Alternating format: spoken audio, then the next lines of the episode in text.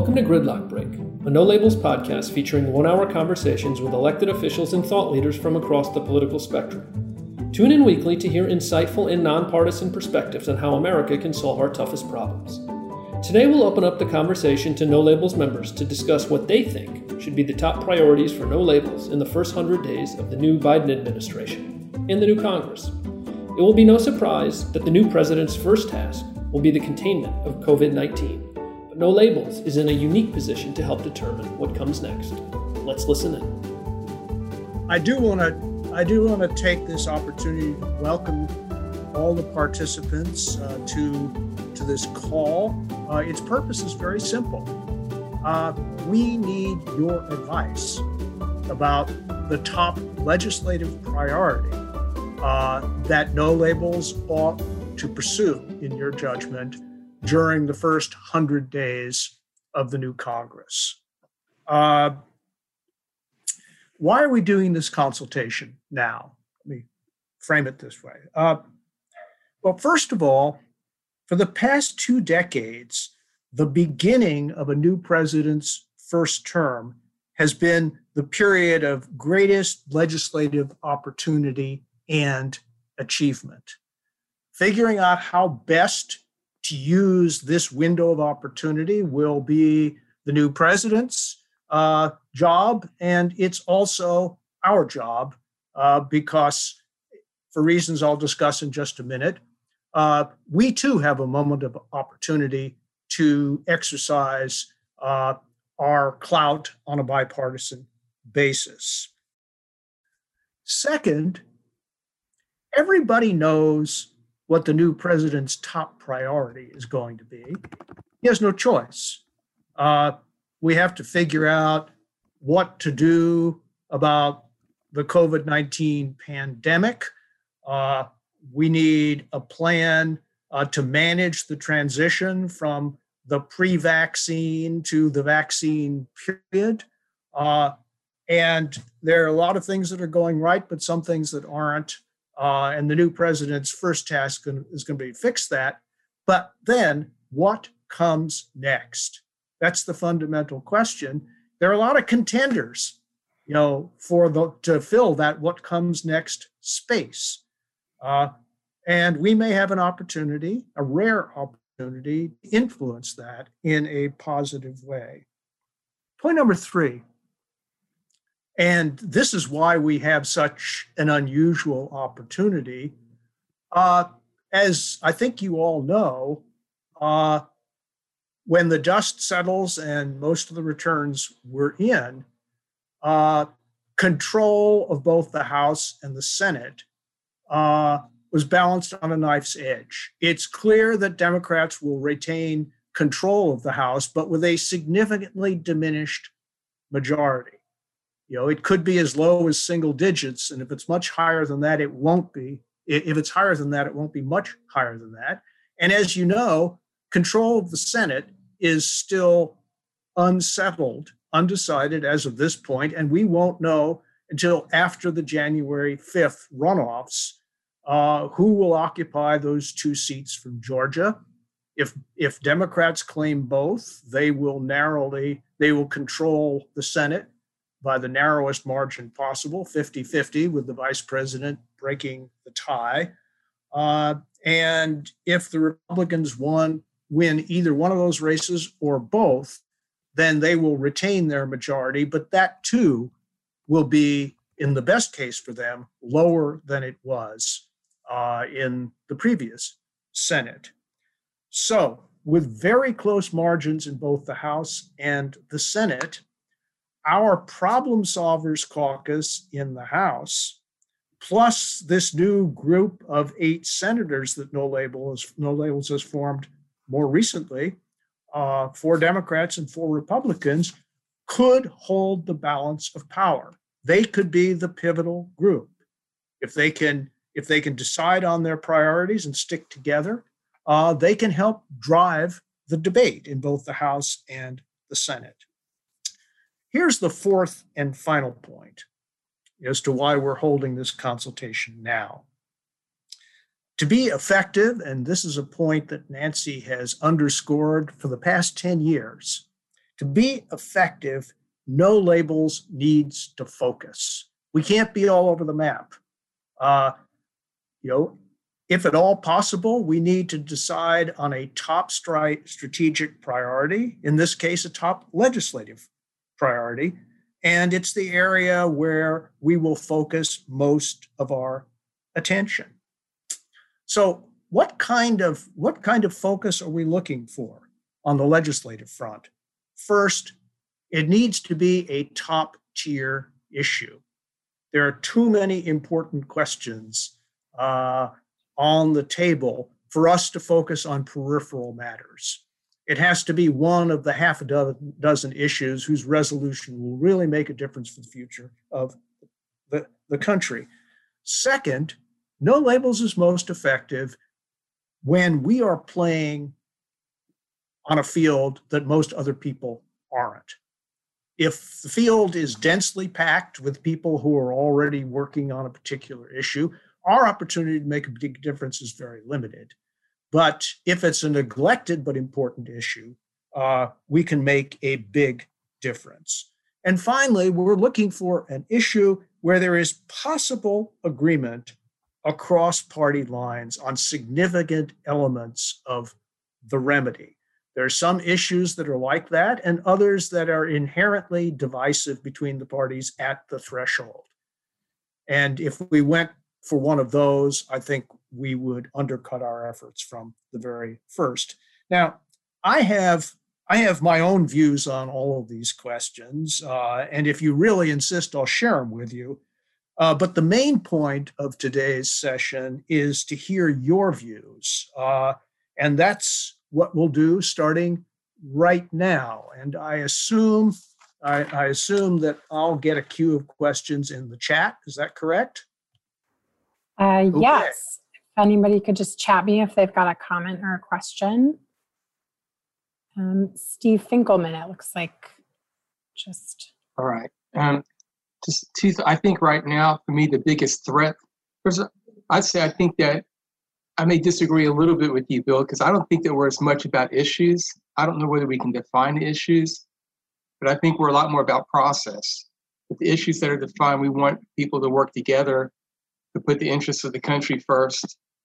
And if we pick an issue we think is important, but nobody else does, you know, we're not going to be as influential. But I think right now, for me, the biggest threat that we have is is President-elect Biden's call to recruit bipartisan members of Congress to serve as administration. In theory, he could take half of our coalition away from us. I don't know whether we're talking to our people about this or not, or because if he takes, I know he wants to take equal numbers, you know, Republicans and Democrats, and if he takes a number of our people away, it's going to not not just from a our organizational, but also I think for the good of the working of Congress, it could have an impact, a negative impact on that. I don't think that's as much of a threat as you do, but we shall see. And it's also an opportunity uh, because these these are people who will have, if they are picked, will have substantial impact on shaping and implementing uh, a presidential agenda. So that is, you know, that's a double-edged sword. Uh, but but we'll you know Steve, we'll just have to see whether that happens or not but i will say that in addition to process questions and that's that's the point of today's session uh, we do we do feel the need uh, to focus on a top legislative priority and you may believe that that won't make much of a difference there are others who have a different different view that's that's all i can say at this point Okay. Uh, next in the queue is David uh, Vanier or Vanier. I wish I'm sorry I haven't pronounced the name previously. David? No, please, no problem. Thank you. Um, I'm actually, I don't know if it's more of a suggestion, uh, but I'm very curious on your thoughts on the role that trade, uh, and specifically what I'm thinking about is the TPP uh, and the RCEP. Um, and so the position that we could take, you know, which would fit both the trade interest as well as the foreign policy interest vis-a-vis China. Yeah, well, that's clearly trade is is a very high profile issue, it's also it's also an issue where there are multiple voices within the incoming administration and no clear indications of of how those internal conflicts are going are going to be resolved. Uh, and i you know i doubt very much that that president that president-elect biden uh, at least that is my strong belief that he is the president elect, although it's not universally shared. I doubt very much that President elect Biden is going to lead off early with legislative initi- initiatives on trade. He will obviously start discussions, you know, with the Brits, assuming they can ever figure out how to disentangle themselves from the EU, with the EU, and certainly, you know, the Asian nations who got together, you know, to form a major trade uh, area, free trade area without us, you know, have sent a shot across our bow. Uh, you know, the previous president, if memory serves, frequently said that if we don't write the rules for the trading regime in Asia, the Chinese will. And unfortunately, you know the previous president's predictions weren't always right but this one turned out to be. So so there's a lot there's a, there's a, a lot on the trade agenda but i think most of it is going to be out of the executive branch rather than the congress. That's uh, at least at the beginning and it'll be some distance down the road before a biden administration would have anything to present to the congress for an up or down vote.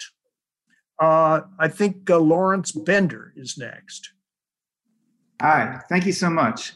Um, I have a, a suggestion. Uh, I was talking to I was talking to Frank Luntz about this. That it, who in '94 uh, they created the Contract for America, right? The Republicans in this case, of course, and that created this a massive amount of stuff that got done. An enormous amount got done between the Republicans and, and Bill Clinton. And my question to you, or my thought is, whatever it is that you end up deciding to work on as a or multiple policies to brand it in some kind of different way, but your version of a contract for America. So that I feel like he was brilliant at whatever side of the aisle you're on, he was brilliant at branding the death tax, the this, the that, and the other, and it changed everything. And I just wonder if in the middle of all this, you also could come up with a term or terminology that is very brandable and sort of catches the wind of America. Thank you. Uh, I don't know whether our our chief strategist and frame meister in chief, uh, Ryan Clancy, is on this call. Yes, no?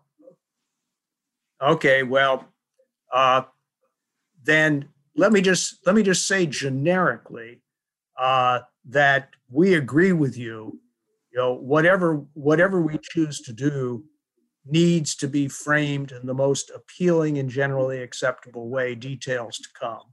Uh, we will, you know, if we use the old terminology, we'll likely create the old battle battle lines, and that's not useful. You know, when power is divided as much as it's going to be at the beginning of the next administration. So, point point taken. Uh, uh, I'm uh, I'm still I'm uh, I'm still in the market uh, for some for some substantive, you know, chips on the table uh, on the issue on the issues front. We've, we've heard about process. We've heard about branding. Uh, now, what do we think our substantive focus should be? And I think Doug Rutherford is next. Doug? Thank you, Bill. The, uh, I think uh, we should consider immigration. It's obviously not a new idea, but I do think that we got close in the Bush administration, and we seem to have polling indication that the DACA resolution would be a majority favored idea. And um, I'm not sure how much other uh, uh, efforts, legislative efforts going into it. So it might fill your criteria of um, one that's not overcrowded from the standpoint of other activity. I, I have to I have to tell you, Doug, that uh, the the argument that you just made about our top priority is you know, is one that has some support, you know, you know, in you know, in inside this organization. Uh, and I happen I happen to think that that you're on a good track in making that suggestion. Uh, I can also tell you that the top three con- the top three contenders that have emerged are uh, immigration, infrastructure, and healthcare reform, with a particular focus on costs, prescription drugs, and other and and other pieces of the cost puzzle. So you've you've certainly emphasized one of what we believe to be the top, the top contenders, uh, and uh, I'm you know I'm personally quite supportive of the arguments that you just made. Uh, uh Kelly Anderson. Hi, everybody. Thank you. Um, I just, a couple of things. I, actually, there's a lot of stuff I think that you guys can focus on.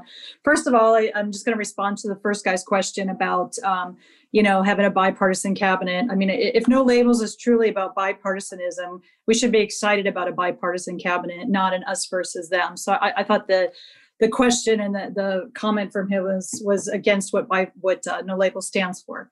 But that being said, a couple of things that I think we should be looking at. Um, you know, the reopening of the economy.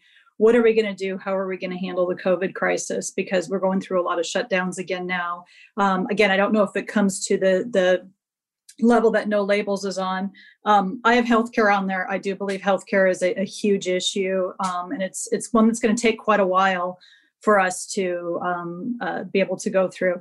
And then I think, you know, based on some of the stuff that was happening today, I think we really have to look at at freedom of speech. You know, Justice Alito is is worried about it too, as far as the censoring of big tech media, and you know, how are we going to preserve people's rights to have an opinion? Um, because that's that's gone away uh, a lot right now too. So um, I think that we need to be looking at what what that framework is going to look like in a social world, the social uh, media world. Thank you, Kelly. Those are very concrete and specific objection uh, suggestions. Uh, we appreciate that. Uh, John Martin is next. Thank you, Bill. Um, actually, Kelly, I think that your idea about addressing the uh, uh, the potential pitfalls of the ever expanding social media world that we are living in uh, is one that hasn't generally seemed to have hit the radar very much. But uh, my view is this is an organization that should absolutely take a position on that. Um, but I, I, just had a, a more a, a, bit of a more fund, foundational question, if you will. You know, one of the things that we have talked about in no labels is uh, the aspiration to have one of our problem solvers become speaker as a first step in really stepping into the center ring. And given the what appears to be some level of disarray um, on the Democratic Party, who will obviously uh, hold a majority in the House, um, I posit the question of whether this may be a time for us to really make a push to have a problem solvers House leader. Once again, uh, you know, a, ve- a, very interesting suggestion. Uh, the information that I received as of today is that there is no intention uh, across the Democratic caucus to challenge either the speaker uh, or, or, or the majority leader or uh, the number three man, James Clyburn. Uh, this would be an odd time to challenge James Clyburn, given the role that he played in, you know, in helping to shape the Democratic nomination process and also the, the general election. Uh, I think it's generally expected that this will be the final term for all three of the people that I just mentioned, uh, who are all in their 80s. Uh, and there's a lot of joss there's a lot of jostling going on in the tier below that the big the big three to get into pole position uh, for the race that will begin uh, that, that, will begin next year for the selection of a new speaker uh, in uh, you know in in um, January of 2023.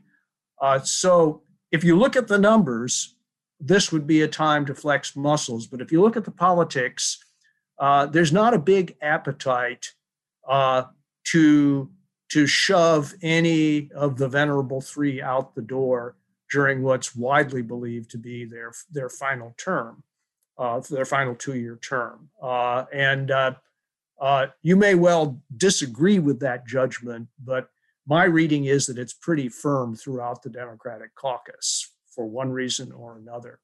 So, so yes, in principle, but probably not in practice. But, you know, let's you know we ought to keep we ought to keep your observation on the front burner because for sure there is going to be a defining election you know within the democratic caucus assuming that democrats hold their majority in 2022 which is by no means a given right it's narrowed very significantly as a result of this election it could disappear completely in the next one which historically is not you know favorable favorable timing for a new administration.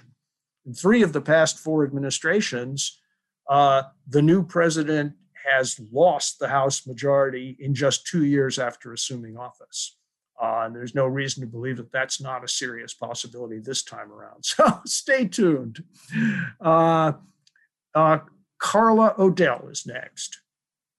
Thank you, Bill. I had a, a, a, question about strategy and then what if, and it gets at your question about what the leading issue might be. I'm not sure I buy it that that the it's a slam dunk for the next stimulus package, nor do I think it's going to be the last. We're not going to be one and done. I'm back to what Kelly said about the economy being in really serious shape. I'd like to see what are the issues that you think we could ride on either this stimulus bill or the subsequent ones which will have the most impact on the American people and the most likely uh, to be passaged by both sides as part of a stimulus bill. So, does immigration meet that category? Does healthcare? Does reemployment, which includes a lot of females who may not get hired in an infrastructure package, because uh, that's where the unemployment is, as you know. So, um, talk to me about that what if scenario. What could we put in this bill when it gets passed and the following bills. We're not one and done. Boy, that that is a terrific question, and I'm not going to pretend I have a crystal ball that can give you the answer to that question, but I'll, I'll offer you some random thoughts. Uh, you know, first of all, the uh, you may well be right that it's not going to be one and done, but I can tell you this: there is going to be a determined effort by the new administration to front load as much of what's needed as possible because because it's really hard to jump over the Grand Canyon in two leaps. Uh, and uh, you know, and if you get it wrong the first time and then the politics shift, you may not get another opportunity. So, you know, will everything get done in the first bill? No, but there's going to be a real push to get 80 or, or 90% of what people think is needed done. Mm-hmm. Uh, Reop- reopening the economy, uh, that is not principally within the authority of the federal government.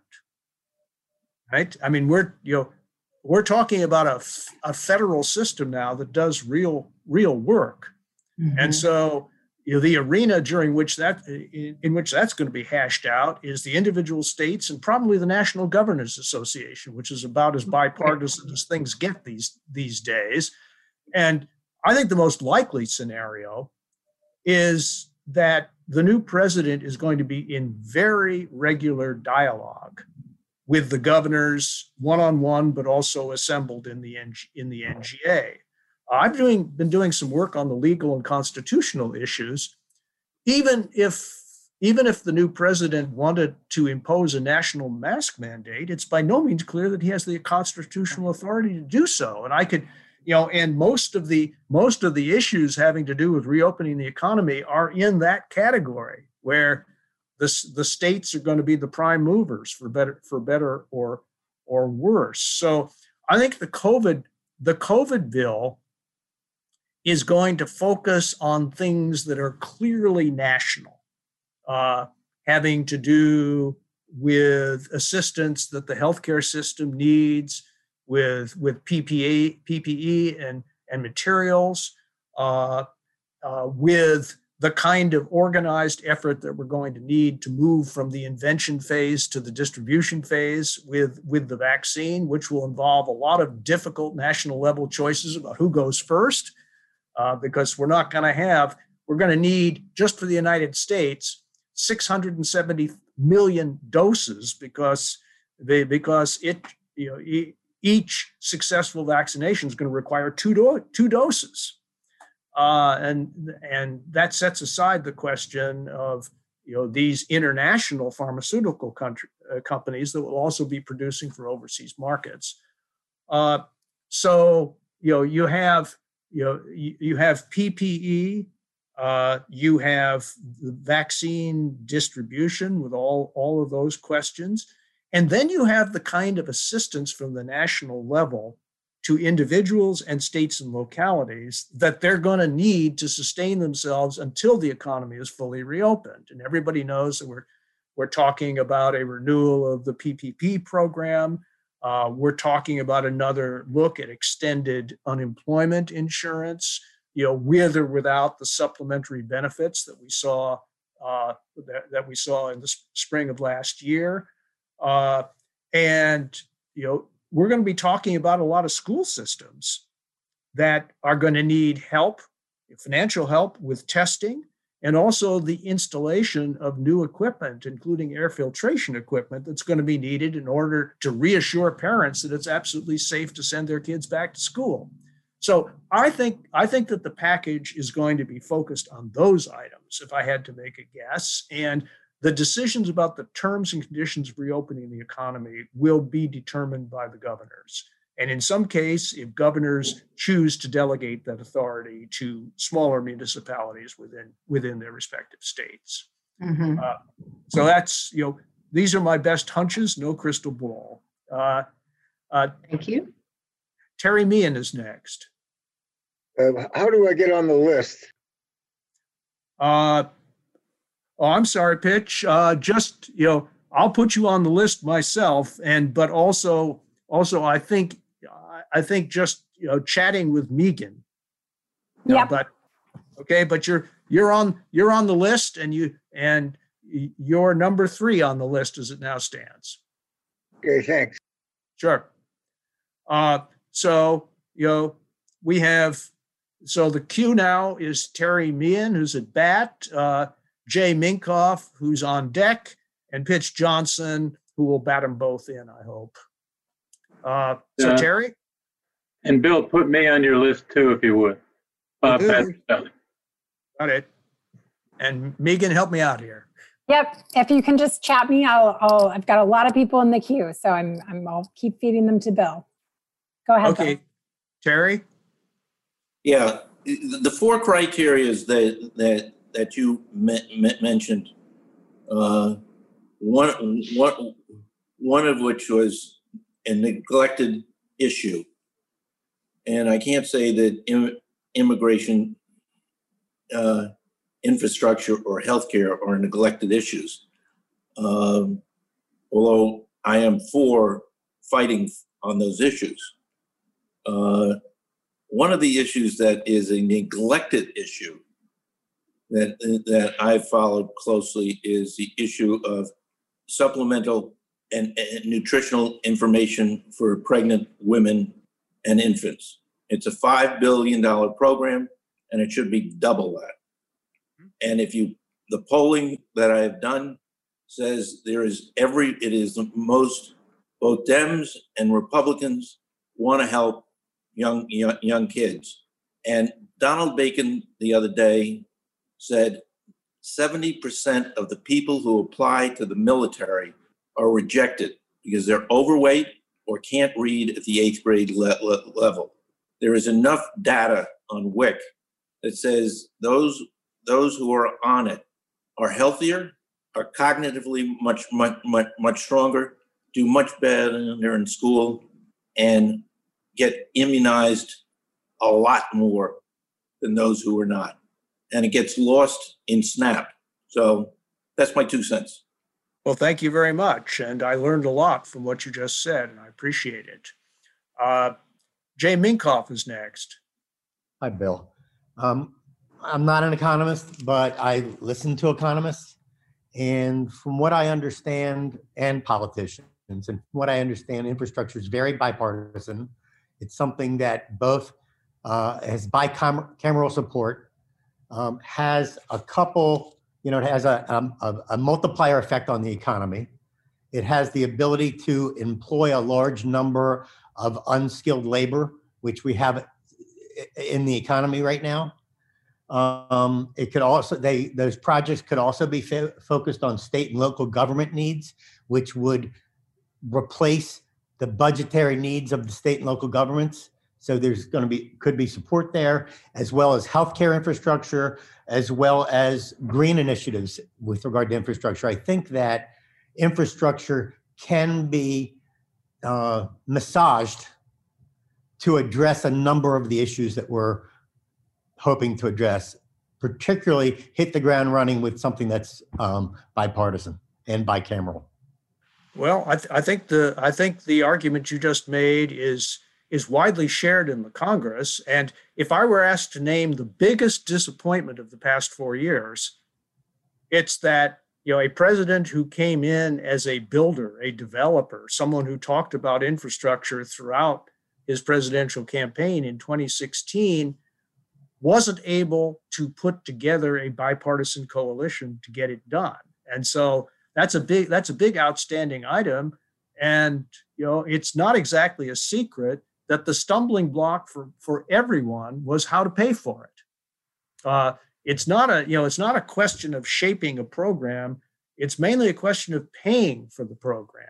Uh, and so at this point it's it's not clear whether the appetite to overcome that impasse is as strong as it's going to be eh, as strong as it will need to be in order to get in order to get the job done because as you know we're talking about very substantial sums of money to do infrastructure at the appropriate scale uh, and there's rising concern at least on one side of the aisle about spending and and and debt so we'll, we'll have to see. But that's clear, that's clearly a top tier. Are, are there any proposals with regard to how to pay for it?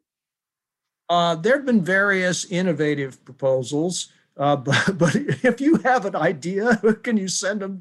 Can you send it to us? Because frankly, we've talked in the past four years to some very great financial minds about how to do this, and we just haven't been able to get traction for creative. Well, ideas. Nancy does a great job of raising money. Maybe you know we have her take on uh, no labels raises the money for this infrastructure bill. Two trillion dollars. I don't want to question her capacity, but even that is stretching it a little bit. okay, but th- thanks, Jay. That was very productive. Uh, uh, Pitch Johnson, you're up. My my comment is almost obvious, but uh, in all this uh, talk about healthcare and uh, conquering the virus and uh, uh, getting us out of the present trouble, it's very important. Somebody emphasizes future problems, anticipating other endemics, or, or uh, and uh, so we've got to put emphasis on the future uh, uh, prevention of future endemics. It'd be a very important issue, and not feel satisfied if we got this one conquered. Well, speaking speaking personally, but not just per, personally, Pitch, you're right on. Uh, we got caught with our pants down. Be frankly, uh, we had we had programs authorized to stockpile very large quantities of of material, so that we wouldn't have had the panic over masks and you know and you know and PPE and you know and materials that we did in the early months of this pandemic. Uh, Congress dropped the ball, never appropriated the money to fill that authorization that, that, that, that they'd issued. And as a result, we drew down our stockpiles a decade ago and never replenished them. That is certainly a mistake we can't make again. Uh, and we've also learned something, something I think very encouraging about how to speed up, you know, speed up vaccine development. And we should certainly build that into the basic architecture of our public health system from here on out. Let me just say uh, quickly that this is not something that we, we, it's important that we don't relax after we have COVID 19 and its relatives defeated. This has got to be a, a constant issue of our society and our government to protect us from other endemics coming and having ways of spotting them and stopping them. Uh, it, it's it, we all know this, but we got to make sure it's explicit. Not going to get an argument, I suspect, out of anybody on this call. Uh, you're right. And thank you. Ray Ray Alden is next. It strikes me that the most long-term, medium-term problem the new president is going to face is stonewalling by the majority leader of the Senate, who should not, regardless of party affiliation, be able by himself to refuse to consider legislation that comes from the House. I don't know what procedurally it takes to correct that problem, and I'd like to know. well, Ray, I wish I had a you know a totally persuasive answer to your question. Uh, the way the Senate of the United States has been structured for a long time, the Senate Majority Leader, whichever party he hails from, has extraordinary powers to set the agenda of of the Senate, and there are more mechanisms to address that in the House than there are at the Senate in in the Senate. And all I all I can tell you is we have been thinking about the rules dimension of, of this of the Senate. I have some personal ideas, but they're not we're not there yet. Thank you. Uh, Liz Sigety is next, or maybe it's Sigeti. I mean, basically, I, am I'm echoing a couple other people's comments um, about infrastructure. I was a little puzzled even during the pandemic why we weren't trying to put people back to work by putting, you know, whether at a state level or a federal level, there weren't more, uh, and there's nobody on the roads. so you wouldn't even have a traffic issue. I mean, why wasn't that something that was part of the whole, you know, maybe I'm sounding like FDR, but part of the whole pandemic recovery employment issues? Uh, I'm not, I'm not sure I know for sure, but I think that the, the focus, the focus back last March and in the spring was on you know the issues of the moment the things that seem to be most urgent. Uh, and with 22 million people suddenly thrown out of work with small businesses flat on their flat on their backs with state and local revenues plunging with the healthcare system in crisis. Uh, at that point at that point the emphasis was on crisis management. Uh, and you know, and even just focusing on the most urgent things created a bill so large that a lot of people got sticker shock even as they voted for it. Mm-hmm. Uh, and so I think I, I think adding a large component for infrastructure was just not possible at that point. It wasn't fiscally possible. It wasn't psychologically possible. You can make an argument that we should have done it, but frankly, when the economy was shut down tight, I don't think I don't think anybody was very interested in in new public programs that have to be stood up, uh, you know, in the in the midst of that. But we're in an entirely different situation now, and you know, there was a previous question.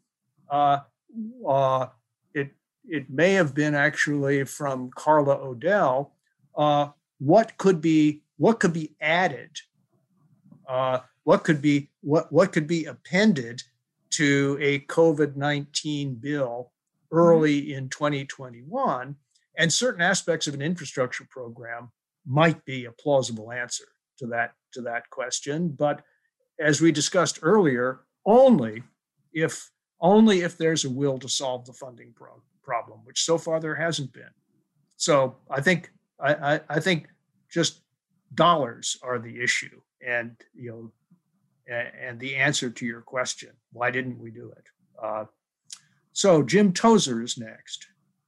Thank you. I, I'm I'm in the endorsement mode, which happens when you get on a list that runs this long. Uh, is I want to endorse the idea early on uh, that tackling the tech monopoly problem and the freedom of speech problem is one that kind of requires a centrist solution, uh, and uh, and also needs to be faced. So I think I endorse the person who suggested that, and I also observe on the question of infrastructure. I'm glad, Bill, that you uh, uh you put into this that uh, that raising the money was part of the problem. The other one is going to be the cost structure, uh, which is which is just like we're coming back now on healthcare to worry about the cost of healthcare. The cost of infrastructure is going to be one of that because some communities know how to do infrastructure in an efficient way and some in a not so efficient way. And this will ultimately get into whether or not they have to be all union labor. But there are going to be other regulations in there too. And if you want to get it done right, you'll have to cut through a lot of things, including environmental impact activity I mean, is uh, the the kind of things that slow projects up classically if we're going to tackle infrastructure we should decide what it is we need to do and then cut through the things to get the most of it done with the least amount of money and employing the uh, the, the most people constructively along the way. That's those are my observations on our. Well you know, very shrewd observations. It may interest you to know that a couple of years ago, we took a good hard look as an or, a, as an organization at the regulatory issues uh, because we noticed that it you know it, it frequently takes up to 10 years for a major infrastructure pro, uh, program to to hop to leap over all the legislative hurdles. And in countries like Canada and Germany, that period averages two years. Uh, so we've we've looked at a package of reforms that would dramatically shorten the period of regulatory review, in part by putting the review process into order, you know, and house you putting it in one place. So instead of doing things in, in in sequence, you can do them in parallel and really move the process along. So you know, we absolutely agree with you about the regulatory reform dimension of, of the mm-hmm. infrastructure issue. Uh, and I think there is growing support for that across across party lines. Uh, and certainly the the outgoing administration has focused some attention on that on that issue.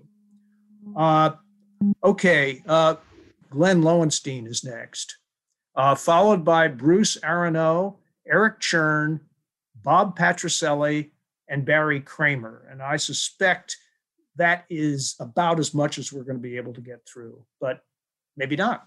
Glenn? Hey, Bill, thank you. And thank you for doing this. Uh, it's, it's been great to hear your perspective on all this. Um, I would advocate uh, what Jay started, what Carla said, what the last gentleman just said, for to highlight infrastructure. And I understand that pain is a problem, but part of the solution, part of your, your criteria was a lower profile or neglected issue. And, and broadly speaking, paying for this, um, it may be a Tennessee Valley Authority public corporation. And again, I know you've spent time trying to solve it. Solving it takes willpower. And one of the things that I, people have mentioned a, a lot of the benefits of it, but one of the things that I think is a big, big benefit is the potential unification of uh, of the nation. You know, infrastructure crosses rural and urban areas, and if no labels could take a whack at the regulatory review and take a whack at how do you fund it. The, it, it what you've mentioned is the willpower and bipartisanship. The bipartisanship is there. It may be a solution that um, lasts for a long time. And this may be the moment it also, um, again, I'm bipartisan, but plays to the president elect's base in terms of jobs and unions. And, and one thing I would point out too is when it comes to broadband, it does involve women. There's a lot of women who understand technology. It's not just heavy labor, but it's education and it's it's technology and broadband that needs to be done. So I think it's a it's a big um, challenge, but I'd love to hear your feedback on if do you think it's worthwhile to take it? Well, as I as I mentioned about midway through my remarks, it's in that very top tier of possibilities, uh, along with you know you know, along with uh, immigration and and and healthcare cost reforms. Uh, and uh, you've you've made a very you've made a powerful case uh, that it deserves serious consideration as the top issue. Uh, and you know, you know, as I said before, it's going to require some creativity that neither side of the debate has been able to you know to display so far on on the funding issue.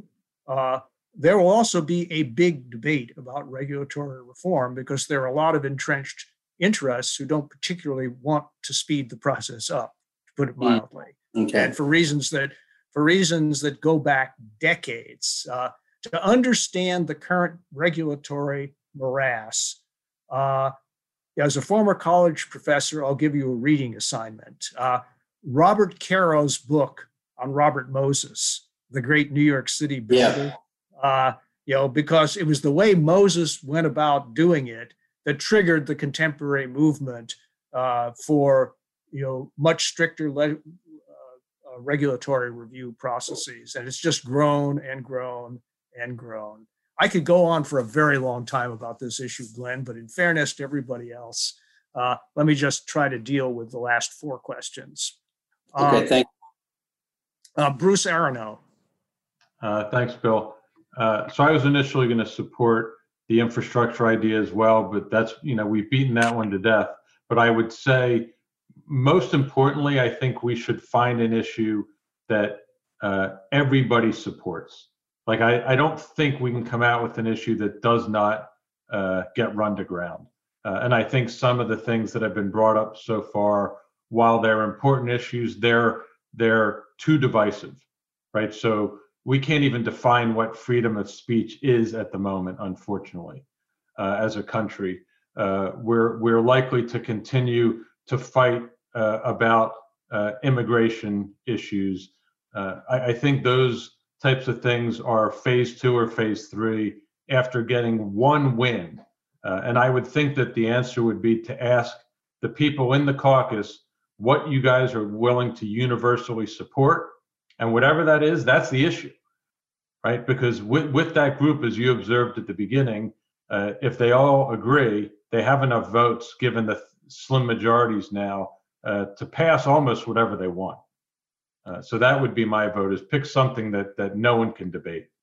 Well, in you know, in this diverse country of 330 million people and 435 members of the House and 100, 100 members of the Senate representing them in their various and distinct ways, I don't think you're ever going to find an issue that everybody agrees on. But you know, you're certainly right that the problem solvers in the House, for example, have been able to get a 75% supermajority in favor of a number of number of their proposals. So that, practically speaking, is a kind of threshold. Uh, the group of eight in the Senate doesn't yet have the same sorts of working rules and may never because the Senate is a very different kind of organization. But certainly, if you can't get buy in in a bipartisan Senate group in a group of eight of you know six or seven at least, uh, you're not going to be going very far. So yes, that is one of the criteria.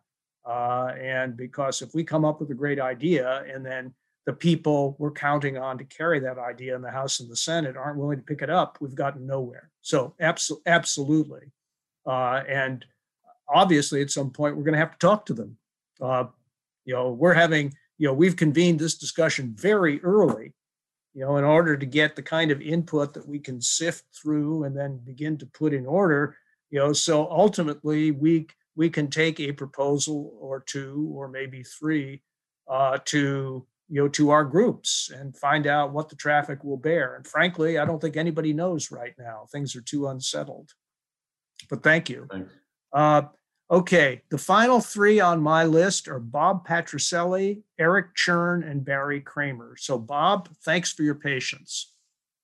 Well, Bill, first of all, thanks thanks for actually reaching out and and asking for opinions. It's uh, it's not something you see all the time. For those who don't know me, I'm a healthcare businessman from Connecticut, but I I had uh, two stints in the federal government in the Nixon and Ford administrations, and have always been involved in public policy. I want to raise an issue that we haven't touched on yet, but I think is one of the most fundamental facing the country, and that's the wealth gap. You, you folks all know that uh, the top 1% of families by wealth holds 37% of the wealth. The bottom 50% of families holds 1% of the wealth. That is a recipe for political and economic instability going forward. I've been working with uh, Congressman John Larson from Connecticut on a proposal to actually address this head on. Uh, the bill is drafted. Uh, it'll be introduced uh, in several weeks. Uh, it's a very simple idea to use capitalism to save capitalism. And uh, I'd like to share it with Bill and Nancy. I'm sure Congressman Larson would be happy to have me do that and see uh, see what you think of it. It's, well, it's a new idea that could be very bipartisan. Bob, I'd love I'd love to see it. So send it my way as soon as you can. Uh, and uh, you know, I think I think everybody is everybody is willing to stipulate to the facts that you let off with. And then the question is, you know, what conclusions, what inferences can we draw from those facts that will command broad bipartisan support? And I hope you're right about this bill because it is indeed a real a real problem. And send it to me as soon as you can. I'll respond. I promise. Uh, now we have uh, six minutes for the final two questions uh, from uh, Eric Churn and Barry Kramer. Eric. Thanks, Bill. Uh, I appreciate it. Uh, I'll try to be brief uh, in light of the time.